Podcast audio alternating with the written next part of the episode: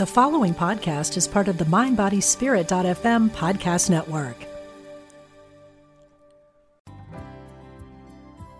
Welcome to Intuitive Connections, where spirituality and psychology meet to help you be your best and brightest self. I'm your host, Victoria Shaw, and in each episode, I'll help you to awaken your own inner wisdom, step into your power, heal your deepest hurts, and live a more divinely inspired life. You're here to let your inner light shine. Are you ready? Let's do this. Today, we're going to talk about one of my favorite, favorite topics, and that is spirit guides and your spiritual support team. Because even though sometimes in life it where it doesn't feel like it, we all have a spiritual support team here to help us and guide us while we are experiencing our physical lifetimes. And if you've been listening to me for a while, or if you know my work personally, you will know that it is my belief, and I'm not alone in this, that we are all spiritual beings inhabiting physical form temporarily for our own learning and growth. When we choose to incarnate, we often forget our spiritual origins. We often forget the plans that we made with our highest selves of the things that we wanted to do, accomplish, and learn in our human life. And that's where your spirit guides come in. Your spirit guides are highly evolved beings that exist not in physical form, but in their pure spiritual state that are here to help, support, and guide you on your human path. Because our spirit guides are not in human form, they are not encumbered the way um, with all the misunderstandings and confusions that us human beings often are. Right? Your spirit guides still maintain their their true and uh, direct connection to spirit, their spiritual wisdom, their spiritual selves, as well as your very own higher self. And so your spirit guides help you until you can awaken on your very own, keep one foot, so to speak, grounded in the spirit world, and to help you more and more stay on your spiritual path. So there's lots of myth about spirit guides, what they are, where they come from, how they work, and I am not by any way, shape, or form going to tell you that I'm going to give you today the definitive answer on spirit guides, but I will share with you my experiences and also the wisdom that I receive about spirit guides from my spirit guides.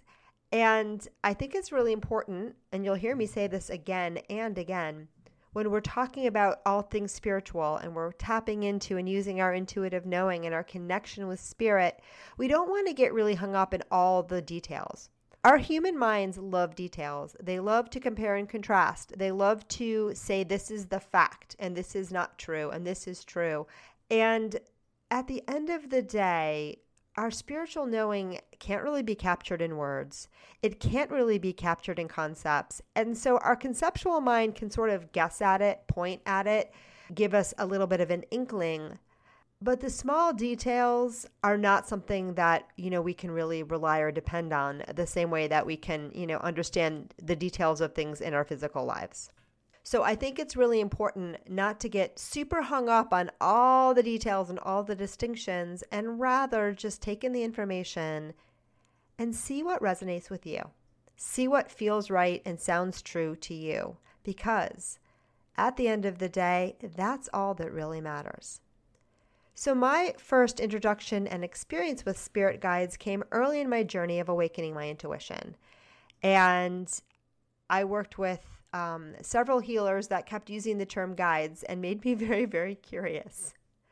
I also uh, started to connect with my guides, my very own guides, uh, more intentionally and directly when I started to take classes on developing my intuition and working with um, healers and teachers along those lines. And one of my first experiences with spirit guides was when a intuitive, a healer, a teacher of mine actually saw a past life with my primary guide and introduced us. And that was a huge moment for me because I could look back and realize that I had been in connection with this guide throughout my entire life. For me, one of the primary ways that I experience my guides is through the felt sense. So, through that kinesthetic sense of awareness. So, my guide, this one in particular, feels a certain way to me. Now, the way he feels has changed, but, um, and it's not it's it's sort of hard to explain the feeling. If you have that kinesthetic sense, you might know what um, what I mean. But it's sort of just an energetic resonance where I can feel his energy and feel um, his unique presence. I also can identify this guide with a particular color, and I often hear my guidance um, as a voice in my head. Um, not as a mean or angry or controlling voice in my head, but rather when I go very still, I often hear my intuition in that way, and I will hear it in words. And so I've also communicated with this guide in that manner as well. And I recognize the way that he speaks as another form, another reminder of who I am speaking with. So that was sort of my first introduction to a spirit guide or spirit guides. And I, again, once we made that connection, I could recognize, especially as a child, through my um, imaginary play, I could I could remember times when I was connecting with him. Most people have at least one guide that is assigned to them for life to guide them, you know, from birth into death. We also have other guides, and you may have more than one guide. Again, these rules are not hard and fast. These are just things that kind of float around the spiritual community, and I'm sharing the ones that resonate with me. If something else you've learned resonates with you, go with that. But in my experience, most people have at least one main guide that supports them throughout the lifespan, plus many, many other guides that may uh, come and go throughout life. And for me, I know I had a couple guides. The one I mentioned before is sort of my main one, but I have know that I've had other guides that have uh, visited me throughout my lifetime and that I felt very connected to. Now, guides can be um, deities like Jesus or Mother Mary or Ganesha or Buddha. These usually aren't the ones that are our primary guides throughout our lifetimes, but you absolutely, if you get um, a sense that you are being guided by these um, deities or you feel a really strong pull towards a particular god or goddess or energy or ascended master or any of those kinds of things or an archangel, they are probably spirits with which you have a resonance, with which you have a history, with which you have a connection, and you can certainly always call on them for guidance. I think that, and this is coming through right now, that unlike our primary spirit guide, um, they're looking after us, but in a in a wider sense. Whereas your spirit guide is um, and you might even say your guardian spirit, your guardian angel, is probably much more intimately aware with the details of your life and has probably helps you even plan the life that you're living now um, and help your gods and goddesses while they definitely care about you are more general. And they um, they can help you again on certain aspects that you're wanting to awaken or certain energetic energies that you identify with. So i identify a lot even though i am born jewish and raised um, raised atheist, but definitely born Jewish. And I'm, or maybe I should say raised agnostic. It depends on which parent you talk to. But regardless, wasn't wasn't uh, raised with a lot of religion. I've always connected with the energy of Jesus my whole life. As a child, I used to talk to Jesus all the time in my make believe world, and I still feel a very strong um, resonance and, and connection with uh, the Christ energy and consciousness.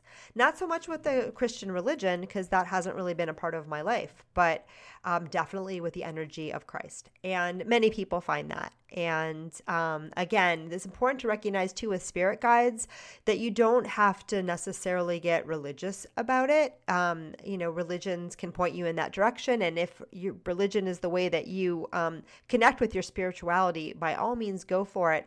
But if you have, and many of my clients have strong religious upbringings and backgrounds where it almost feels sacrilegious to say, you know, Jesus Christ is one of my guides, even though to me, standing outside, it seems like that's exactly what you should say if you're a Christian, if you identify with that religion. But nonetheless, um, it's important sometimes too when we're tapping into our own personal spirituality to allow ourselves, as it feels comfortable in us, to let go of some of the dogma around these things. And again, figure out what resonates and makes sense and feels right personally to you. Spirituality is a very personal experience and it's going to be different for everyone. And so, the more that you can connect with a God in your very own heart, um, the deeper and more direct your spiritual experience will be. So, guides can certainly be deities. They can be archetypal archetypal energies. They can be um, And, and they also can be just highly evolved spirits that have probably lived in bodies, um, at least at some point during their own evolution. And because of that, they have an understanding of what it's like to be in a physical body. And now, though they may no longer have need of becoming human and going through the reincarnation wheel, they are able to now to support us who are still hanging out and, and doing that particular journey and work. There are also many guides and energies that um, exist around the planet Earth that are here to assist us with all sorts of things. So, souls, perhaps a spirit that was an amazing healer or helper or doctor or teacher or musician or artist or interior designer in their lifetime. And are here now and, and at least spend a little bit of time with people on earth to share those gifts.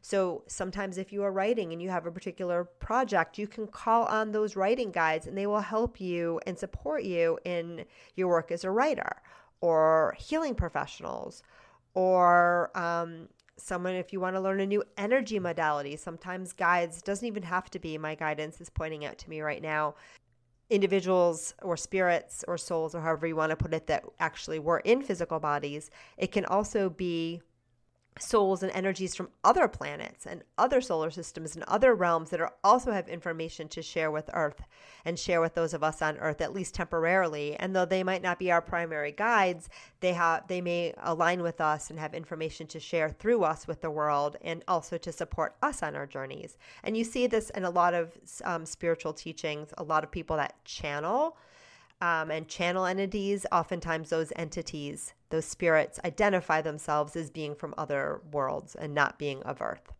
That's not so much what I do personally, um, but I do believe it's a thing and it's important. And my guides wanted me to point that out. One um, kind of guide that I think a lot of people think is a thing and is less of a thing than we think, if that makes sense, are I find typically our spirit guides, especially the ones that work most closely with us, are not deceased relatives. So many people, when I start in sessions, especially when I start to bring up the idea of spirit guide, they'll say to me, "Oh, yep, that's my aunt Rachel, or that's my grandma, or you know, that's my my uh, I don't know, great uncle Lewis, or whatever." And most of the time, when I tune in, I do not find that those are the client's primary guides.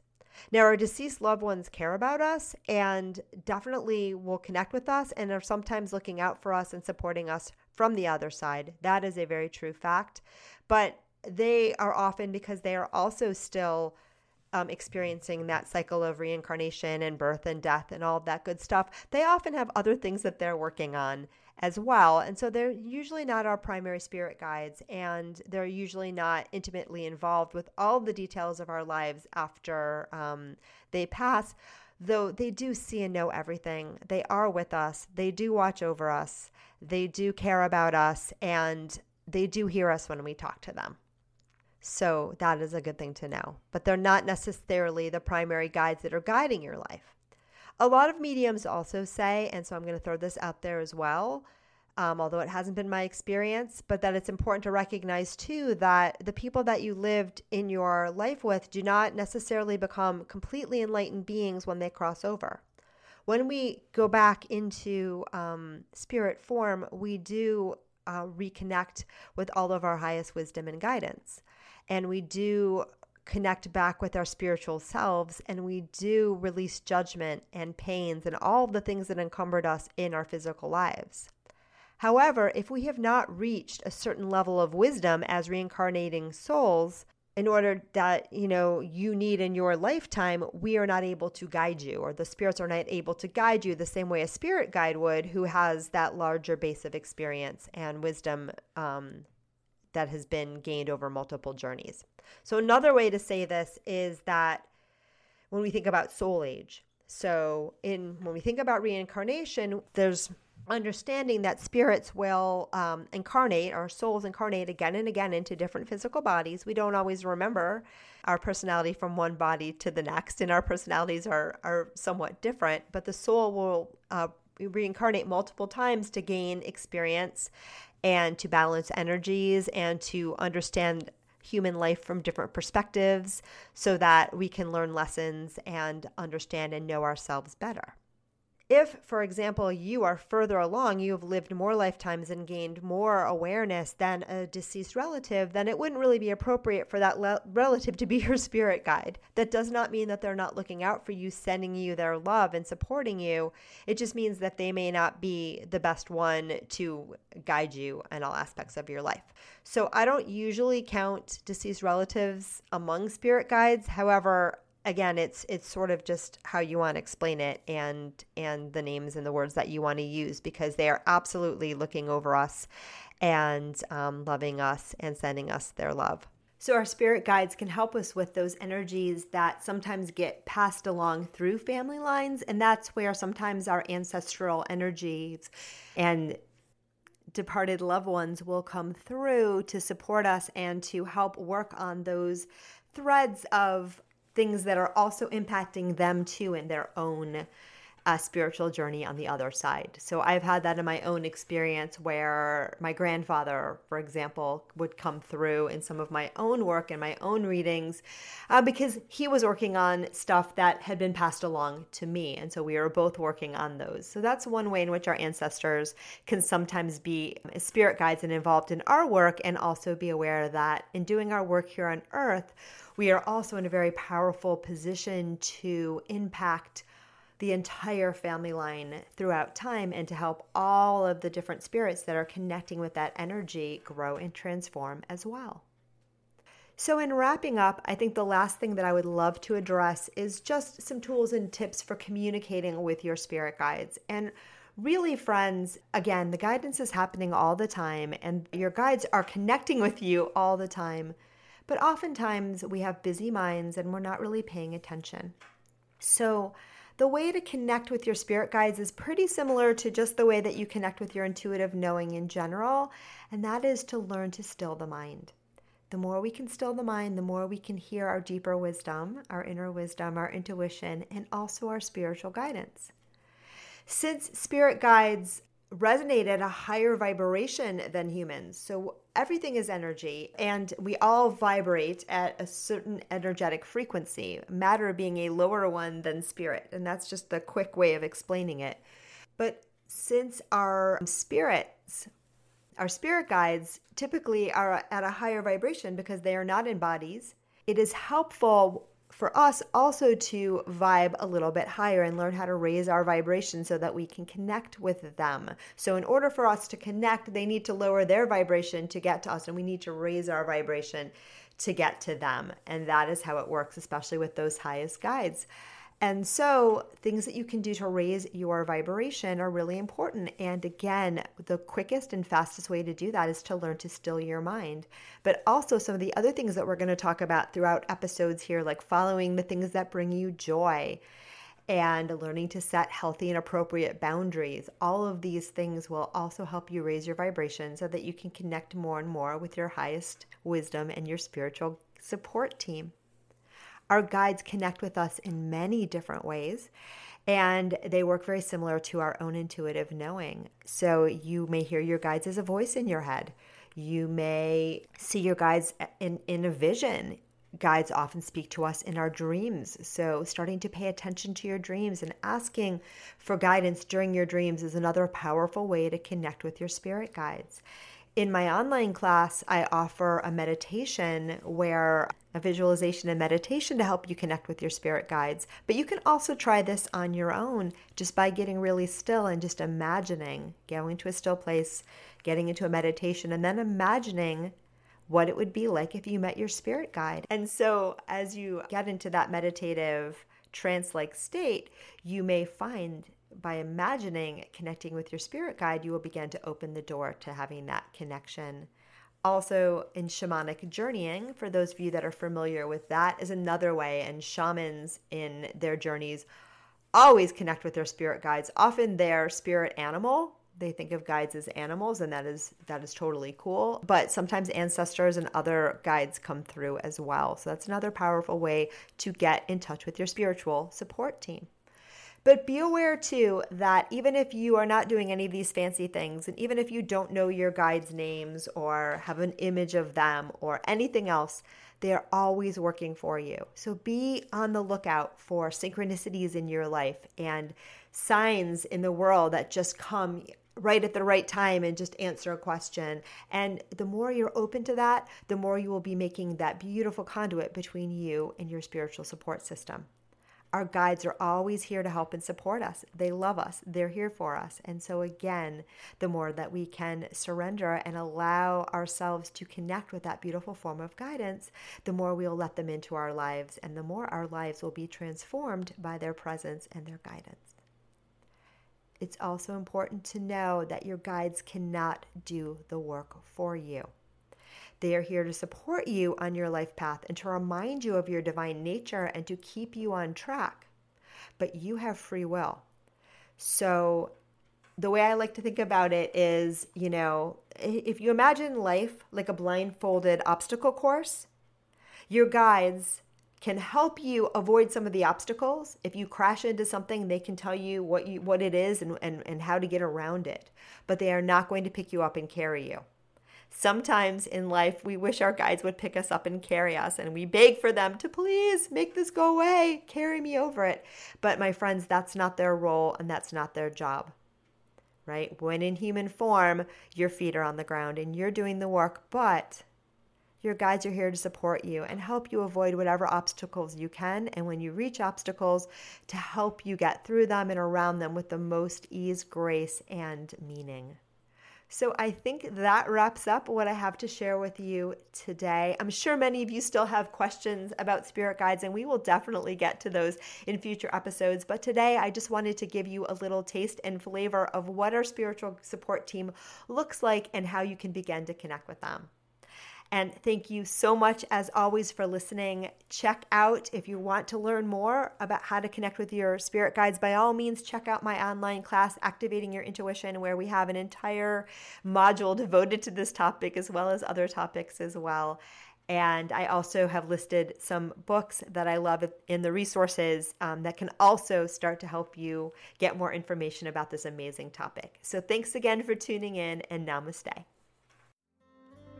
Thank you so much for tuning in. I hope that you gain strength, clarity, and growth from today's episode. For more information and to submit a topic that you'd like to see addressed in a future episode, please visit my website, victoriashawintuitive.com, where you'll find the resources to help you step into your power and awaken your own inner wisdom. I'm Rachel Corpus, an angel communicator, psychic medium, and host of the Angel Talk podcast. This show is meant to help you remember who you are a limitless being with shoes and socks on. And along the way, we'll connect to people on the other side and experts in the field like authors, healers, animal communicators, and more. Listen to all my shows at Mind Body Spirit FM or wherever you get your podcasts.